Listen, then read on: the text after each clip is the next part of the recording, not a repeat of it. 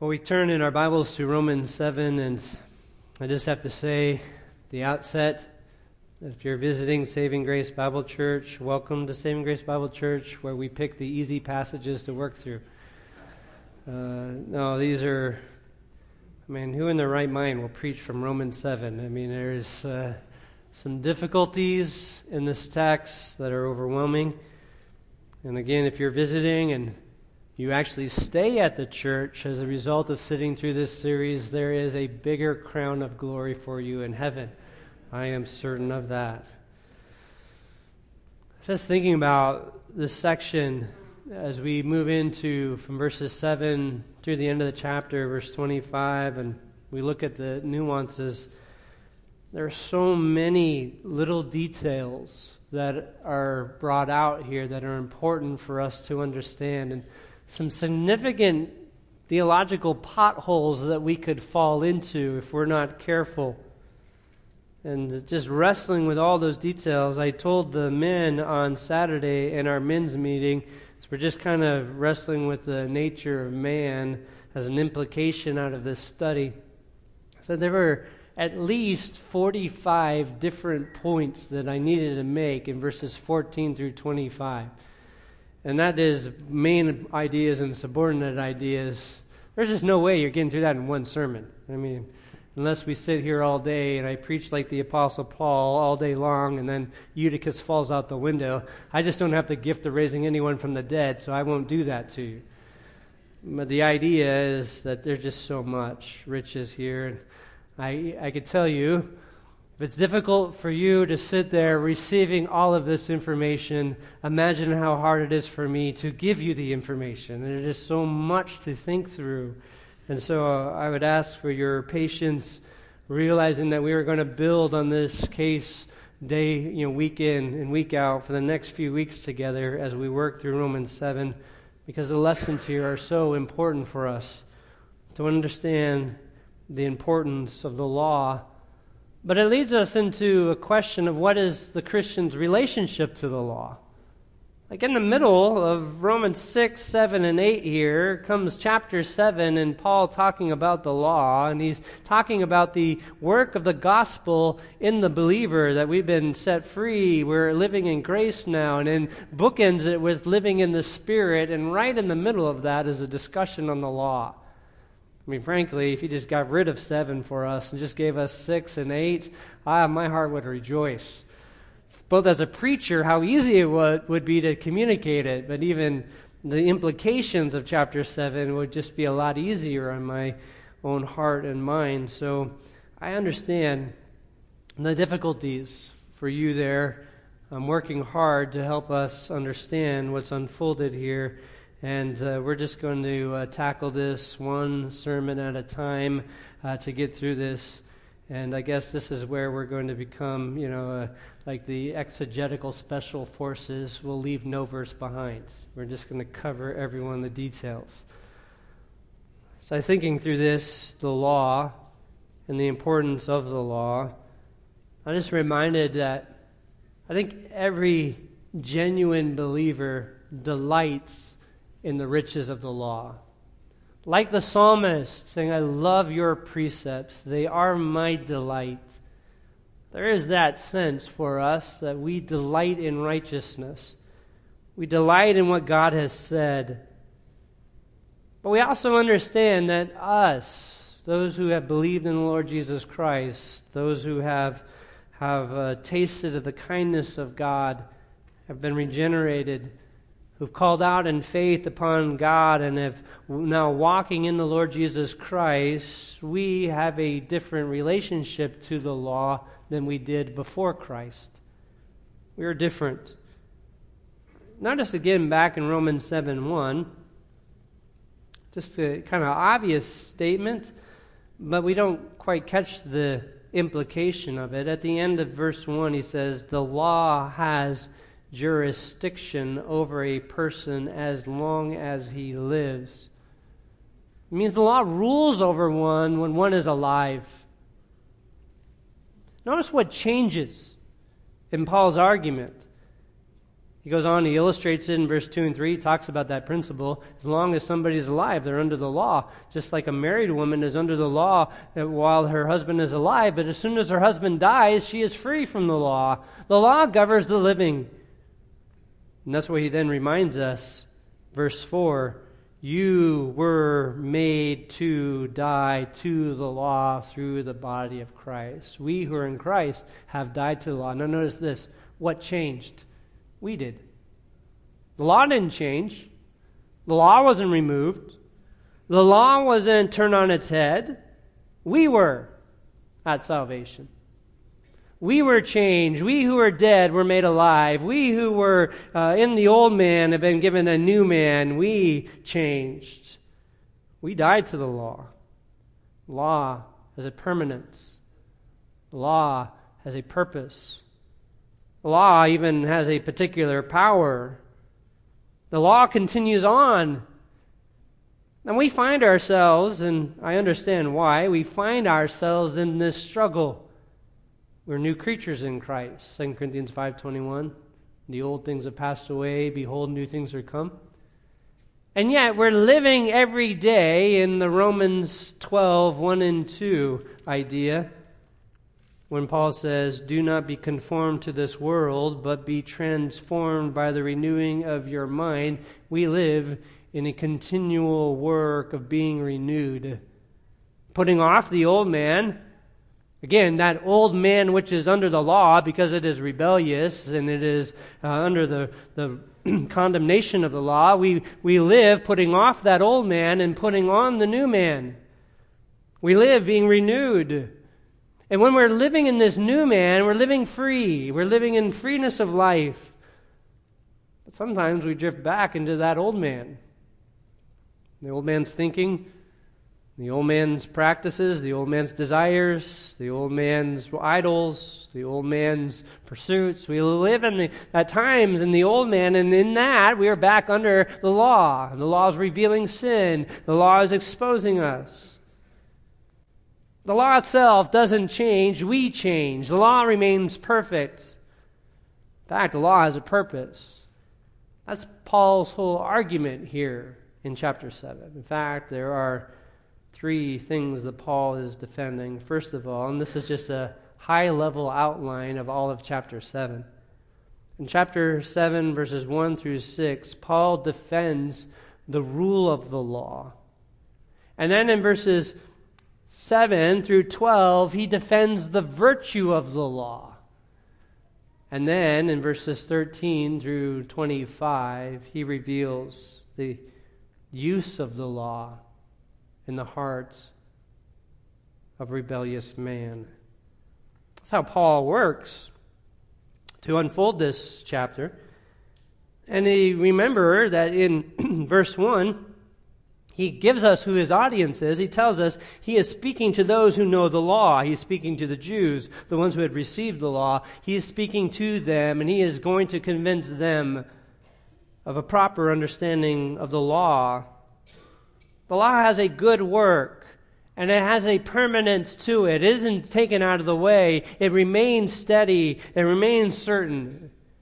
Jesus said that. Just listen to these verses. Matthew chapter 5 and verse 17, Jesus said this Do not think I come to abolish the law or the prophets. I did not come to abolish, but to fulfill. You think I came to abrogate it? You think I came to remove it out of the way? You think I came to, to destroy it? If that's what you're hearing, you're wrong. I didn't come to destroy it, I came to fulfill it. Matthew 5:18 For truly I say to you until heaven and earth pass away not the smallest letter or stroke shall pass away from the law notice until all is accomplished the law had a particular purpose, a particular work, and that work is going to be accomplished, and, it, and, and it's going to be accomplished until heaven and earth pass away. It's going to do its work. What kind of work does the law of God do?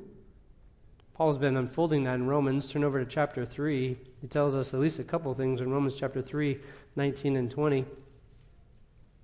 Two things that the law does here. The law establishes guilt, and the law reveals sin. We see that here in 19 and 20. Now we know that whatever the law says, this Romans 3:19, it speaks to those who are under the law, so that every mouth may be closed and all the world may become accountable to God. Here is the establishing of guilt. The law comes and establishes guilt that all are accountable to God and they will have no nothing they could say. They will be silenced. Come before God, all mankind standing before him will stand before them, and no one will be able to give an excuse for their actions. The law will shut their mouths, they will make them silent. Verse 20 Because by the works of the law, no flesh will be justified in his sight. Notice this phrase, for through the law comes the knowledge of sin. The two things the law does, it reveals sin and establishes guilt. It reveals sin. It reveals where one is guilty, and, it's, and it establishes guilt, which means no one can stand in the law. It will bring them low. It will re- reveal their guiltiness. There's one more aspect to it, though. Turn over to chapter 7. Chapter 7 and verse 10. There was a particular expectation fact, if you were to read through Deuteronomy, the giving of the law, Moses regularly said, If you keep my commandments, you will what? Live. You have life. God said that regularly, that, that man, if he kept his commandments, Israel, if they kept his commandments, they would live. They would have life. Notice verse 10 here. This commandment Notice, which was to result in life proved to be death to me. The commandment was a way of righteousness, a path of righteousness. It was there to show us righteousness. It was a promise of life, but it fell short. Nobody, there's a weakness to the law. What is revealed in the law is really a weakness law doesn't give righteousness. The law itself reveals what righteousness is. The law reveals the path of righteousness. The law itself reveals what sin is. And the law even reveals God's just condemnation for those who, who are rebellious to it. But the law does not know how to respond to the one who falls short with anything other than judgment. The law cannot absolve past transgressions. The law itself cannot make up for failure. The law demands a perfect adherence to it, a perfect standard. It is unrelenting in its standard. The law knows no mercy, no grace, no patience, patience, no excuses. The law is exacting in God's righteous demands. So that no one could look upon the law and find rescue. All they can find is an awareness of their sin and an awareness that they are under condemnation. This is a, again, if that's that kind of master, a master that has that kind of tyranny, that kind of expectation, that kind of rule, if it knows no mercy, no grace, no help, and shouldn't we just get rid of it? Shouldn't we just toss it out? What value would it have for us? Even, especially those of us who believe in the gospel, what value is it? That is the very question that Paul is anticipating as he's talking about the riches of grace, and he's talking about the work of the Spirit, and he's showing the use, the weakness of the law, and he's showing the corruption of the heart of man the very natural question we would be asking ourselves is what is the purpose and the value of this law, the law of God? Well, that's what we want to answer. And again, we're not going to get to it in one week. It's going to take a few weeks to get through this, to understand the depths and the riches of God's work. Because there's so much that's confusing. For example, what do we mean when we talk about law? I mean, we might have even different ideas here in this room. We could be referring to the Mosaic Law, could be referring to all of the Scripture, we could be referring just to the law of love, the law of Christ. What law are we talking about when we talk about law? And then how do we categorize those laws? We might, again, have differences in this room. I might take, for example, the uh, Reformers' categorization of the law and divide the law into moral, civil, and ceremonial parts. And you might come along, you say, well, no, I take the more Jewish division of the law. I divide it into apodictic laws and casuistic laws. You say, what in the world are those terms? Apodictic laws? An apodictic law is a law of command. Every time the Ten Commandments are apodictic laws, thou shalt not. And then casuistic or casuistic laws are case laws. So if this occurred, and then there would be the response, you know, if your mule runs away on a Sabbath day, then here's how you are to respond. These are responding to different situations. These are casuistic laws. Well, which category? Even in, when we're talking about laws and categories, what are we talking about in regards to the work of the law?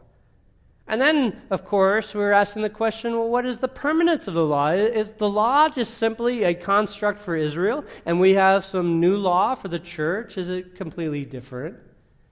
So many questions that befuddle us, that confuse even a plain understanding of the text here. We carry those ideas into the text, and it clouds our judgment and assessment. It makes it difficult. I would say, and just so you know where my cards are as I am wrestling through this text.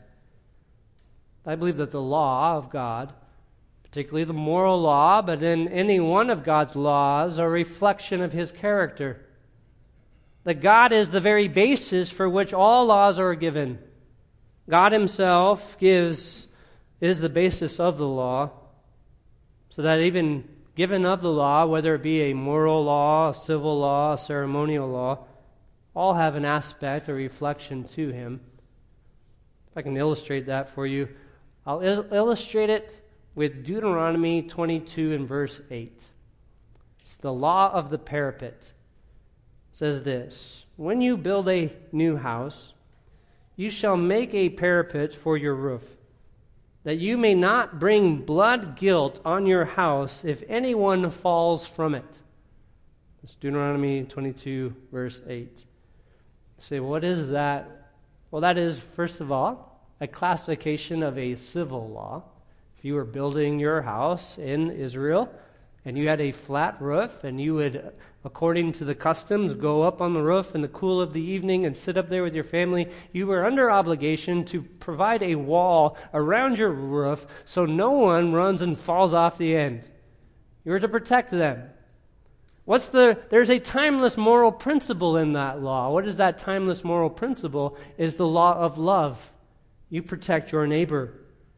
You are under obligation. Israel was under obligation to protect their neighbor from being harmed on their property. And they had a civil law which demonstrated that.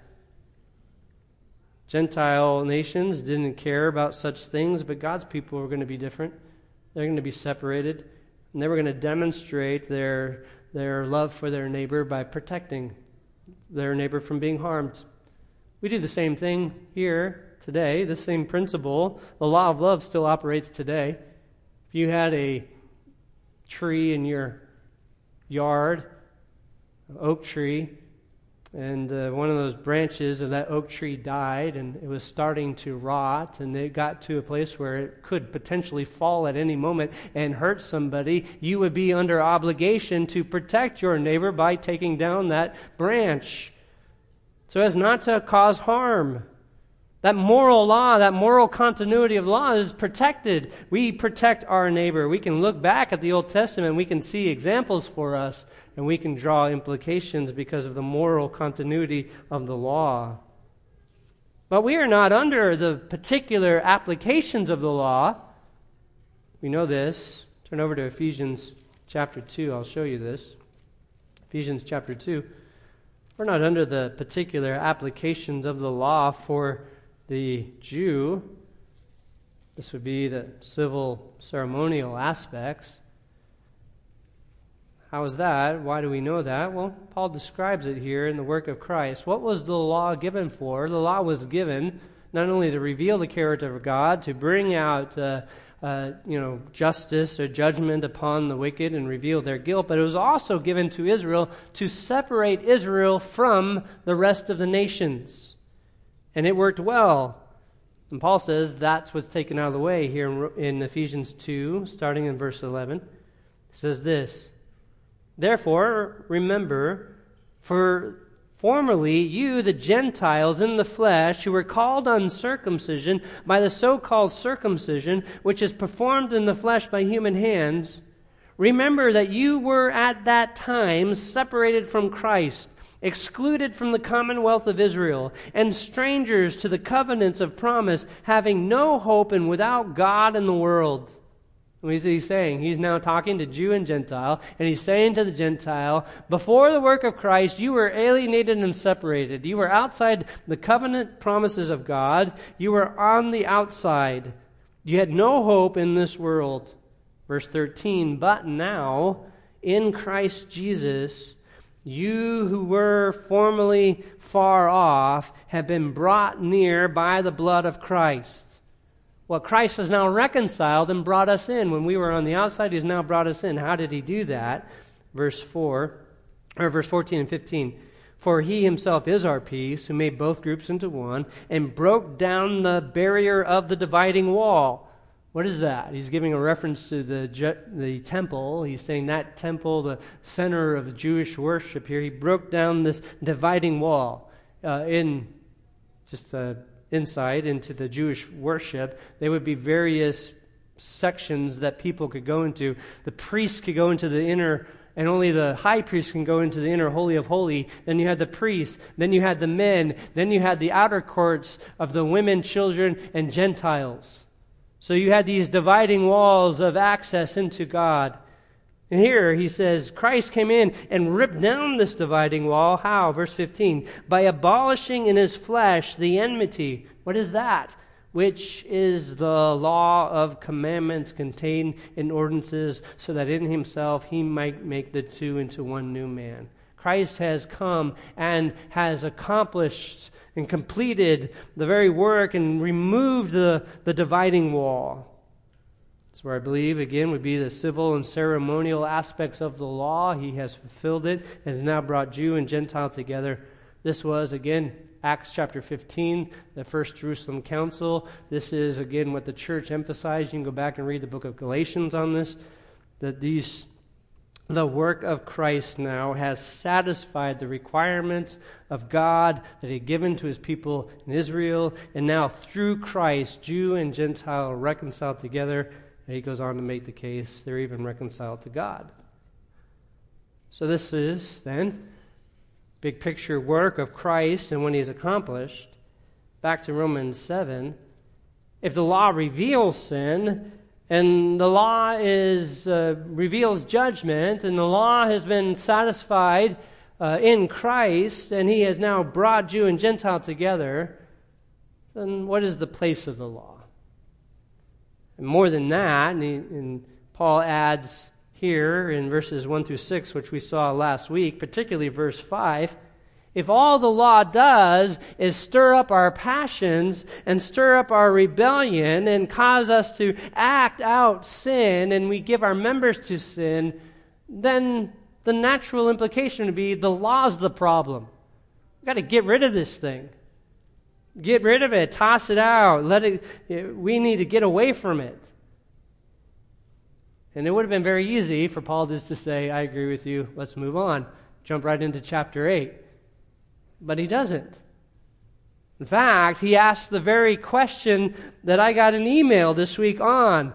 Why would we keep the law if the law just stirs up passion?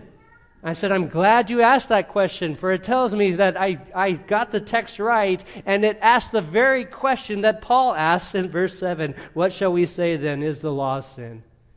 Is there a problem with the law? Absolutely not.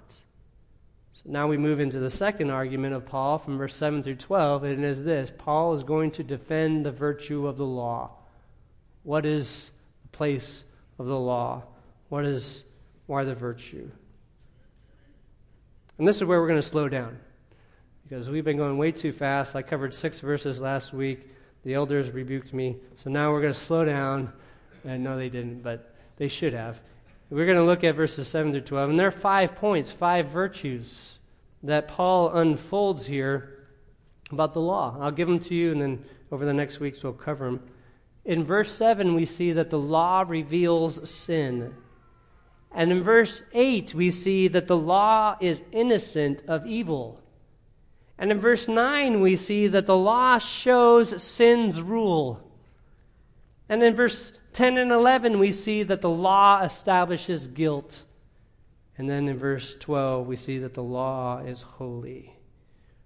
These are the virtues of the law. I mean, as Paul unfolds these virtues, these are the very virtues that the Jew would be appreciating. Yes, the law is, is a revealer of sin. And yes, the law exposes unrighteousness when it's there. And yeah, it's not the problem with the law, it's the law itself is innocent. I mean, I can, we know this. Once again, confession time. When I drive up Jacaranda and the scoreboard goes off, and my, my number is higher than the 30 there, so I got the new high number. It's not the law that's the problem, it's me. The law is certain, the law is clear. But I, in my own transgression, push past. The law is innocent. I don't like the law. I wish that it was opposite. I wish that little scoreboard was actually the new standard but that is not the way the law works. It's innocent. And the law shows how sin rules in the heart. And the law shows how rebellion is stirred up within us. And the law even then establishes guilt. Because the law is holy, as Paul says in verse 12. The law is the command, the law is holy, and the commandment is holy and righteous and good. There is a virtue to the law, and this is what we need to understand. We need to understand the virtuous law. Once we understand the virtuous law, the very next question will be then, how do I use it? And that's what he answers in verses 13 to verse 25. And he answers how they use it unlawfully, or how we use it improperly.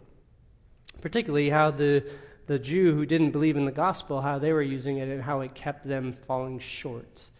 We'll cover that later. For now, what we're just looking at is the virtue of the law. What our perspective ought to be when we come to the law to understand its work. And remember, when it comes to the dynamics of the law, what changes is not the law, what changes is us. We're born again, we have a new nature.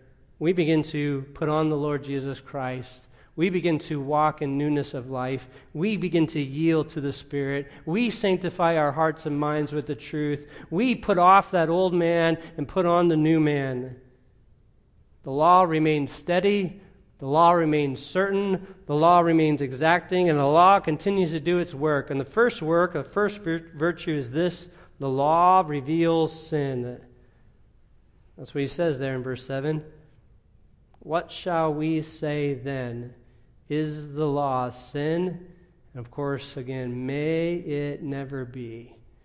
There's no way it's not sin. Problem isn't with the law. Why? Well, here's the first truth. It says, on the contrary, I would not have come to know sin except through the law. And then he adds this uh, statement there in verse 7 um, For I would not have known about coveting if the law, and then this phrase, had not said, You shall not covet. First aspect and virtue of the law is that the law reveals what was previously hidden. The law brings to light what was in the darkness. Now, this is interesting to ponder because even in Paul's unfolding of the argument here, you remember back in chapter 2 what he said about the work of the law written in the heart. Remember back in chapter 2, verse 14 and 15, he made this statement. He says, For when the Gentiles who do not have the law do instinctively the things of the law, these, not having the law, are a law to themselves, in that they show the work of the law written in their hearts, their conscience bearing witness, and their thoughts alternately accusing or else defending them. What he says there is that God, in his general revelation, has put in man an awareness of the law that is written on their heart. And it is evident when they instinctively do what is right. They know it. This is how you can have a unbeliever who has no faith in Christ and yet do good things because they have the law in their heart and they instinctively do it. Turn over to chapter 1 of Romans. Look at 18 through 20. Further into this description of general revelation says this For the wrath of God is revealed from heaven against all ungodliness and unrighteousness of men who suppress the truth in unrighteousness.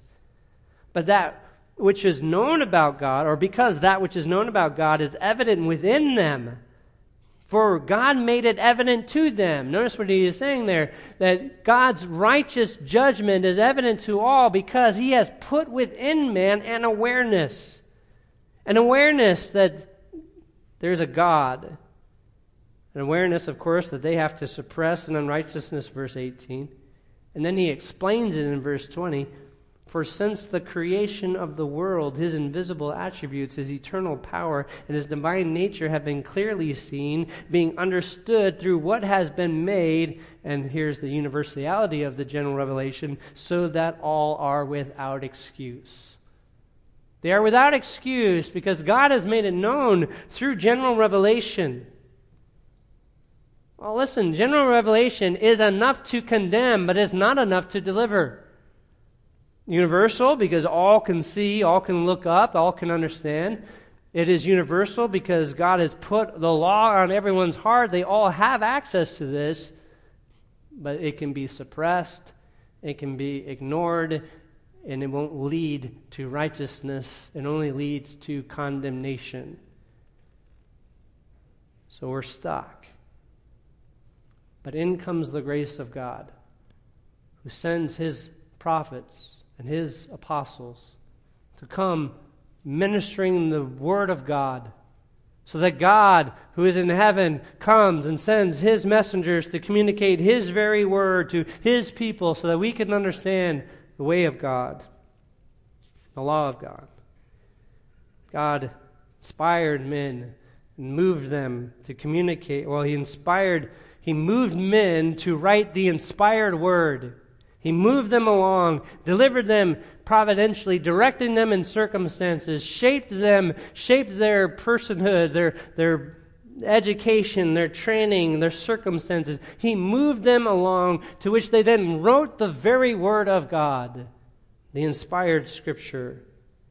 That's why we say of the Scripture, this special revelation, we believe in a verbal, plenary inspiration that is inspired means source is breathed out from god it is verbal that is er, that is the words are inspired it is plenary all the words are inspired.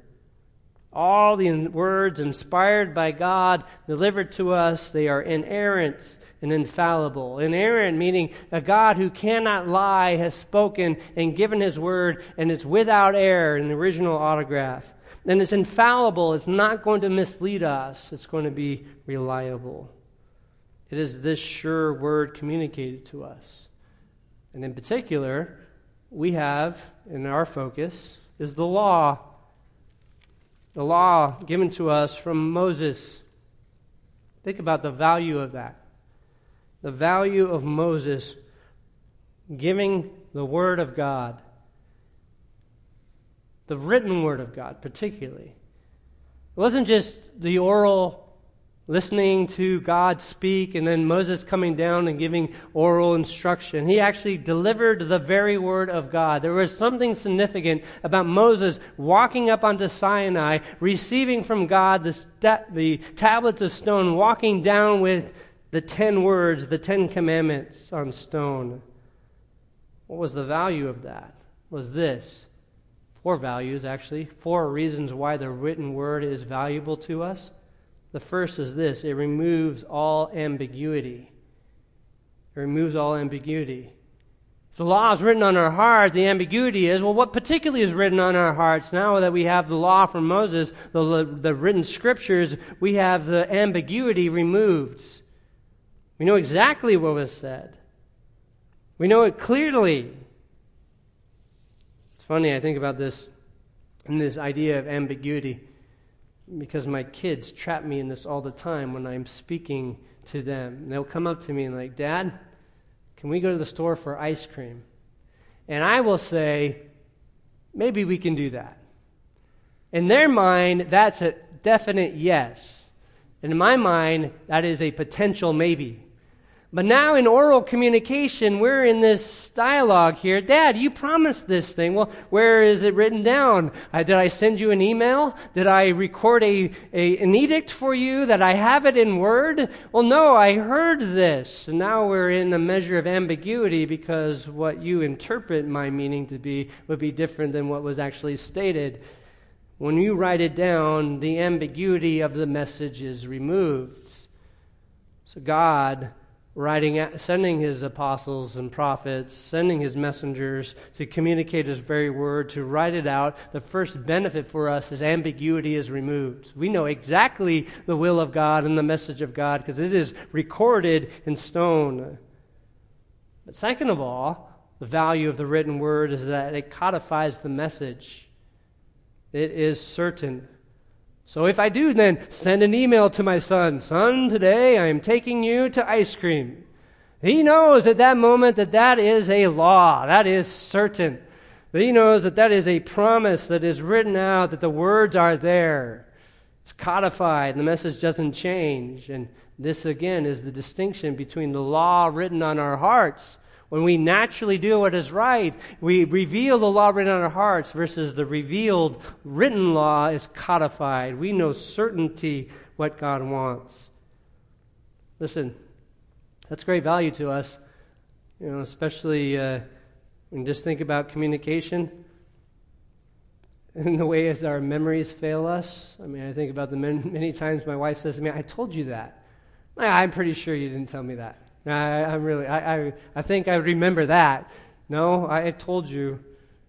Oral communication, relying on our memories, are inherently faulty, but the written law, written communication codifies the message you know for certain. This is why we look back to the writings of the founding fathers and we can see their writings and their signatures, and we know this was their intention. Third value, the written law, why it was a grace to us, is it protects the message, it preserves it.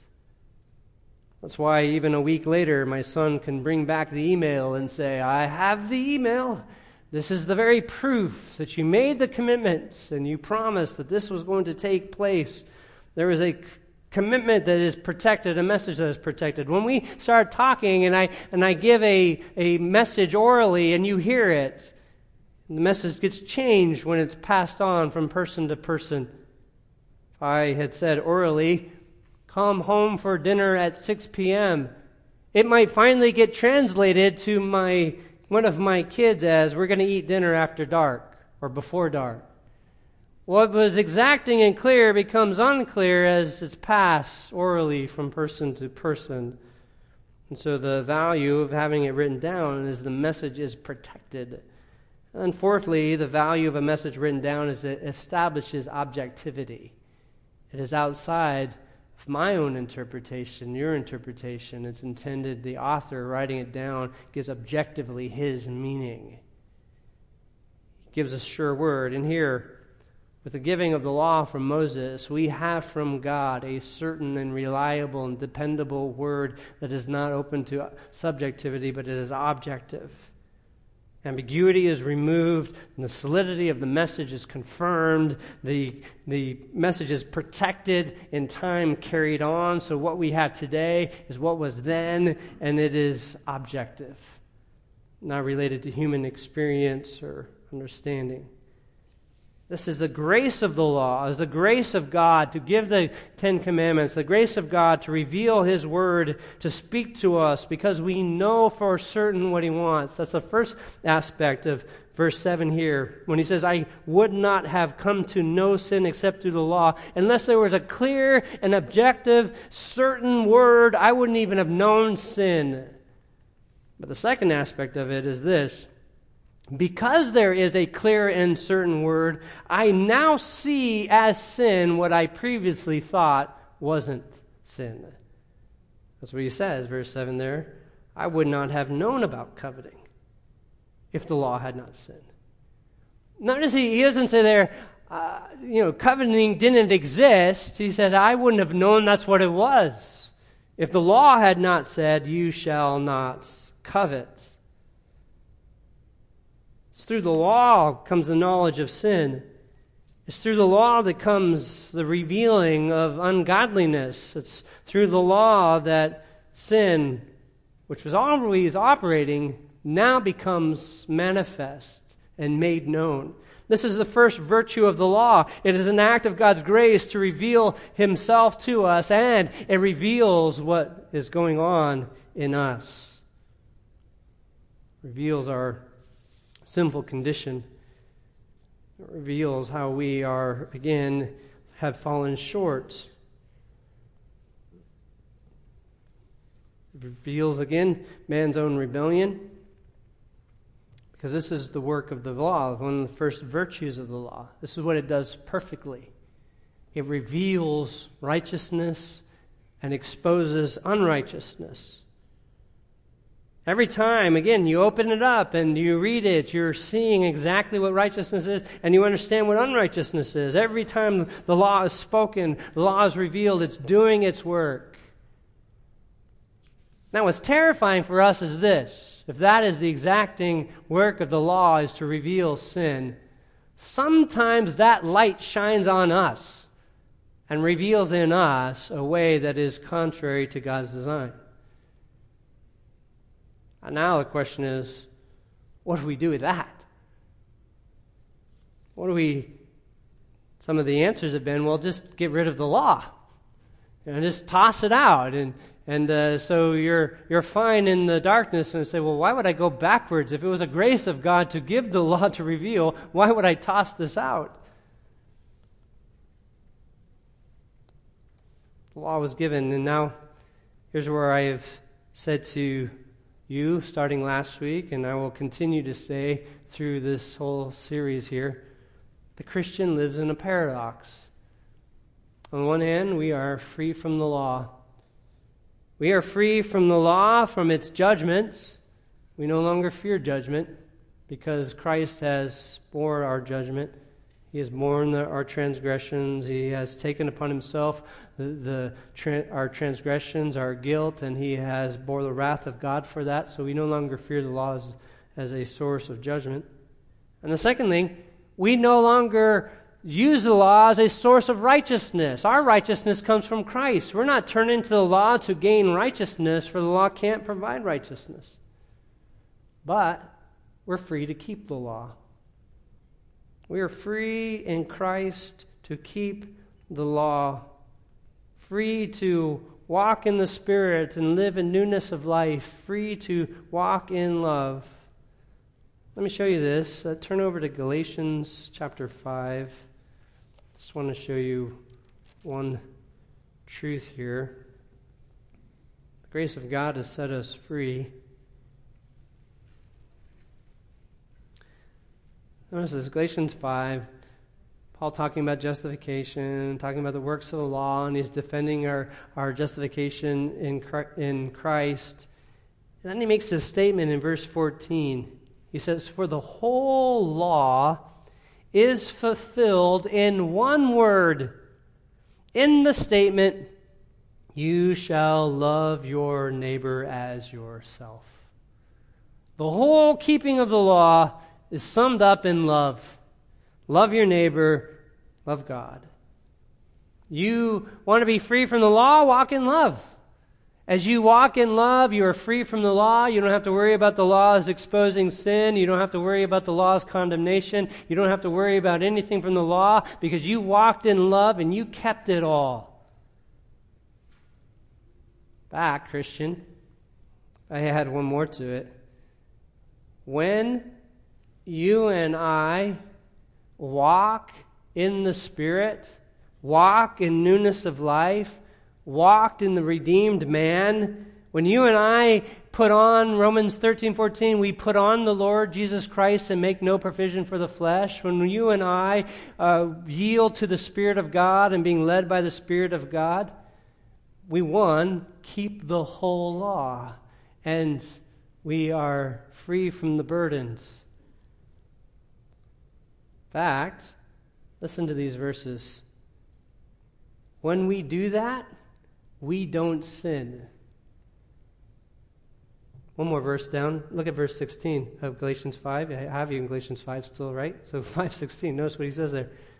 But I say, walk by the Spirit, and you probably won't carry out the desires of the flesh. Is that what it says? No, it doesn't say that. Walk by the Spirit, and you will not carry out the desires of the flesh. What do I know immediately if I engage in fleshly activity? I know immediately I wasn't yielding to the Spirit. Immediately. I gave in to the old man. I walked in uh, my old practices. I didn't yield to the Spirit because if I had been yielding to the Spirit and walking in the Spirit, I will not carry out the desires of the flesh. The new man walks in righteousness and holiness. So I can say this the redeemed child of God walks in righteousness. Now, here's the phrase that's going to cause you to run out of here and does not sin. And you're like, Pastor, do you even know who you're talking to? And you better look in the mirror yourself first. And I just remind you of a couple of verses and remind myself. Remember 1 John 3, verse 4? I'm going to read it as the original translation, not the New American. Um, New American tries to, to iron it out for us, but it says this Everyone who sins, present tense verb, that is presently and persistently, so duration and present tense. Everyone who sins also practices lawlessness, and sin is lawlessness. Verse 8 The one who sins is of the devil, for the devil has sinned from the beginning. The Son of God appeared for this purpose, that he might destroy the works of the devil.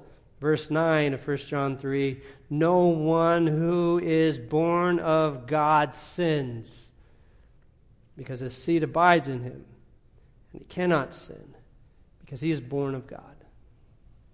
Now, these are some hard verses to understand and wrestle through.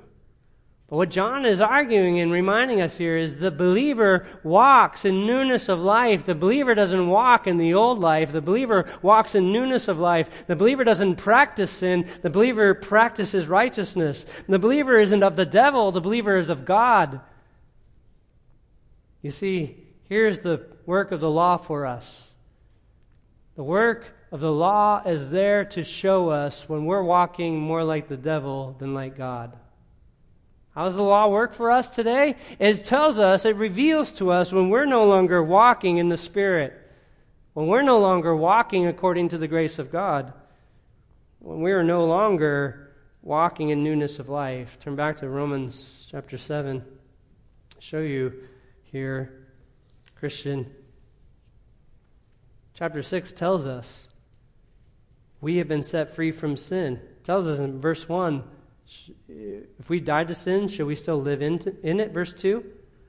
Do you not know that you've been baptized into Christ Jesus? You've been baptized into his death? Why? So at the verse 4, because we've been united to Christ, so that at the end of verse 4, we too might walk in newness of life. For verse 7, for he who has died is freed from sin. We have been set free from slavery to sin. We are alive in Christ. We have been joined to him. Verse 8 If we have died with Christ, we believe that we also live with him. So it's Christ living in us and through us. We're now living for Christ in the glory of Christ. We are alive to God. Verse 11 Even so, consider yourselves to be dead to sin, but alive to God in Christ. This is how we live now. We live in newness of life. We live in, in this new life that walks in righteousness, that even is a slave to righteousness. That's what we saw from verses 15 through 23. We're now slaves of righteousness. Verse 18 7 says that. Having been freed from sin, you became slaves of righteousness. We're free to walk in righteousness, free to live in it. But here's the deal while we have been born again, or we are alive, they're the remaining effects of the old man, the remaining ideologies that have to be put off, the remaining practices. And whenever we give in to those old lies, those old practices, here comes the law to reveal to us that we have fallen short. Because the law does its work. The law reveals unrighteousness. The law calls it out. And so the law has a good virtue, a good purpose. It always reveals the standard of righteousness, and it exposes within us when we are no longer walking in the new man. Because if we were walking in the new man, we'd be walking in love, and we'd be walking by the Spirit, and we would be fulfilling the whole law. When we're walking in the old man, and the law exposes it, exposes our evil. What can we say is this then?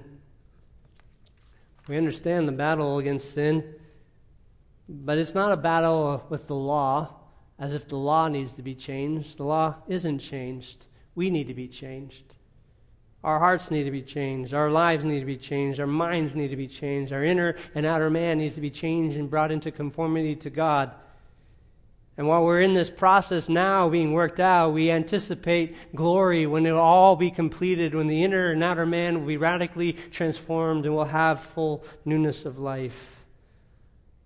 in the meantime, we live in awareness that this law is holy, just, and good. And when it warns us that we are drifting into the old man, we remember and praise God for the law for revealing sin. But here's the problem and we're going to see this when we get through the rest of Romans. The temptation for you and for me is this I messed up, I'll fix it. Uh, yeah, okay, I know what the law says, so I'll just go do it now. I'm going to I'm to go do this law, and I'm going to get back on the right track, and I'll demonstrate to God I'm on the right track and everything's right. And you're going to find out. You're going to live right back in verse 5 there that law is only going to stir up rebellion within. It's going to stir up the passions and corruption, and you're going to fall short. In fact, you're going to find yourself in verses 14 through 25 of chapter 7 incapable of doing right because the law cannot make you right. The law can only reveal what is right. You say, well, what's going to make me right? The grace of God, chapter 6 and the Spirit of God, chapter 7. And we will cover that in the weeks to come.